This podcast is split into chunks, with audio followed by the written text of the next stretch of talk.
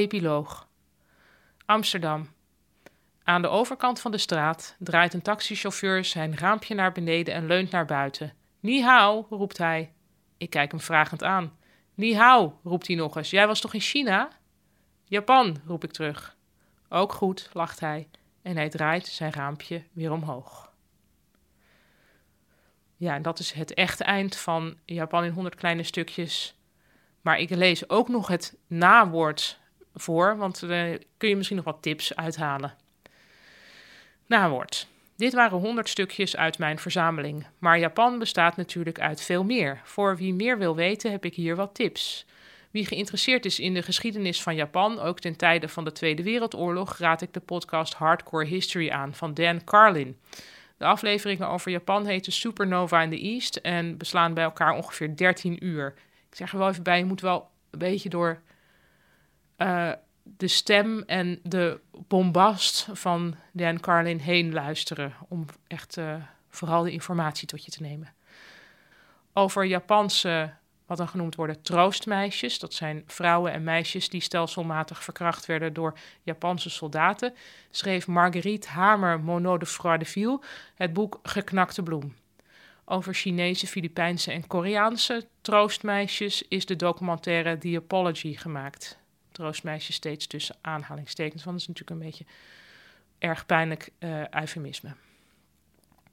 Wie meer over Japanse kunst wil weten, moet absoluut naar het Aziatische paviljoen in het Rijksmuseum in Amsterdam. Ook het privémuseum Nihon no Hanga op de Amsterdamse Keizersgracht heeft altijd prachtige tentoonstellingen. En die zijn niet altijd open. Dan moet je even op internet kijken wanneer je daarin kunt over hoe het moderne Japan met natuur omgaat, maar ook hoe de Japanse cultuur zich ontwikkeld heeft, schrijft Alex Kerr, onder andere in zijn boeken Dogs and Demons en Lost Japan. Dat zijn heel inzichtelijke boeken, vind ik. Wie meer wil weten over de theaterscene in de jaren 70 in Japan, en wie wil dat nou niet, die moet A Tokyo Romance van Ian Burima lezen, in het Nederlands verschenen als Tokyo Mon Amour. Het hoofdkussenboek van C. Shonagon las ik oorspronkelijk in het Engels in de vertaling van Ivan Morris. Maar sinds 2018 is er een mooie nieuwe vertaling van Jos Vos, in het Nederlands dus.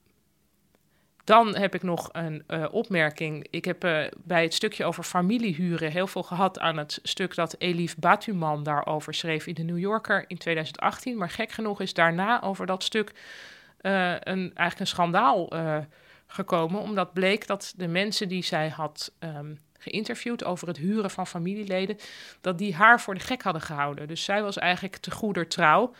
Maar zij heeft uh, leugens gehoord en opgeschreven. En nu is dus eigenlijk niet goed meer te achterhalen hoe reëel überhaupt uh, het huren van familieleden is. Terwijl ik dit uh, boek aan het inlezen was, voorlezen was, was ik daar nog niet achter. Dus ik heb dat hoofdstuk gewoon voorgelezen. Maar ik zeg hierbij dus, daar vallen heel veel kanttekeningen bij te plaatsen. Wie geïnteresseerd is, ik ga weer even door met tips. Wie geïnteresseerd is in Japanse televisie en ook in moderne Japanse omgangsvormen, raad ik aan om op Netflix eens te kijken naar de reality-serie Terrace House over jonge Japanners die met elkaar in een mooi huis moeten wonen. Er gebeurt heel weinig in, maar dat weinige wordt subliem kapot geanalyseerd door een grappig panel. Um, en dit is ook weer iets waar iets bij te zeggen is, want die, die show is inmiddels gecanceld omdat een van de deelnemsters zelfmoord heeft gepleegd nadat ze te veel uh, lastig werd gevallen door mensen die vonden dat zij zich niet uh, ordentelijk gedroeg in dat programma.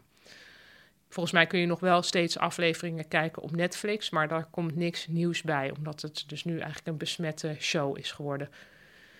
Um, en als je, ik heb uh, het afgelopen jaar um, ben ik gasthoofdredacteur geweest van het blad Onze Taal.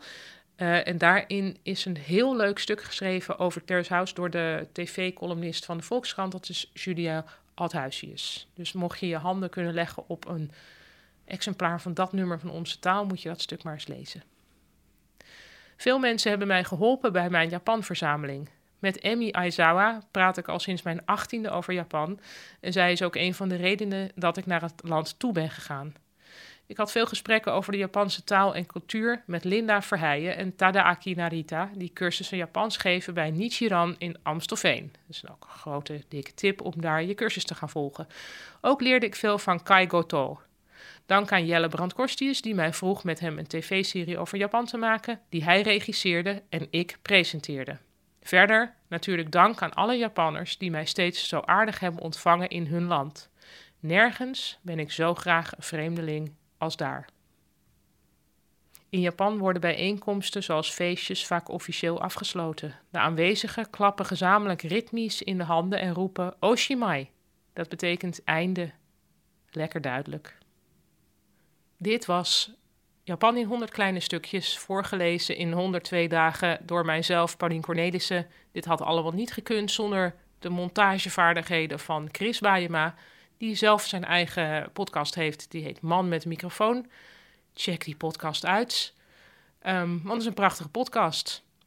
En ja, verder, als je nog meer wil luisteren op dezezelfde podcast, de Paulien Cornelissen podcast, lees ik ook mijn boek De Verwarde Cavia voor. Dat is een uh, roman over een cavia die op een kantoor werkt tussen mensen. En uh, natuurlijk. En, uh, of niet natuurlijk, maar alsof het logisch is. En mijn boek Taal voor de Leuk. Dat is mijn uh, derde boek met observaties over taal en omgangsvormen. Tot een volgende aflevering. Dag.